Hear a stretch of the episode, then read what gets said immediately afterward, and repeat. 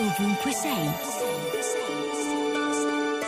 Questa mattina mi sono svegliata e ho pensato alla sospensione in cui ti trovi quando non vivi quasi più nella vecchia casa, ma non ne hai ancora una nuova e nel frattempo cerchi di fraternizzare con un letto che è tuo solo temporaneamente. Mi sono detta che è una condizione in cui mi sono trovata più di una volta.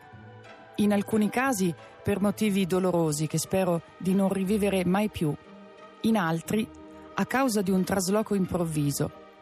E ogni volta penso che sarà l'ultimo. Invece vengo smentita e mi ricordo di quanto sia inutile fare progetti troppo a lungo termine. I traslochi sono faticosi e a seconda delle circostanze sono fonte di sofferenza, oppure rappresentano un nuovo inizio, o forse, ancora più spesso, possono essere entrambe le cose contemporaneamente. Eppure oggi penso che questo sentire che ogni cosa intorno a sé è solo in prestito è la condizione più vicina a quella che ci lega alla vita.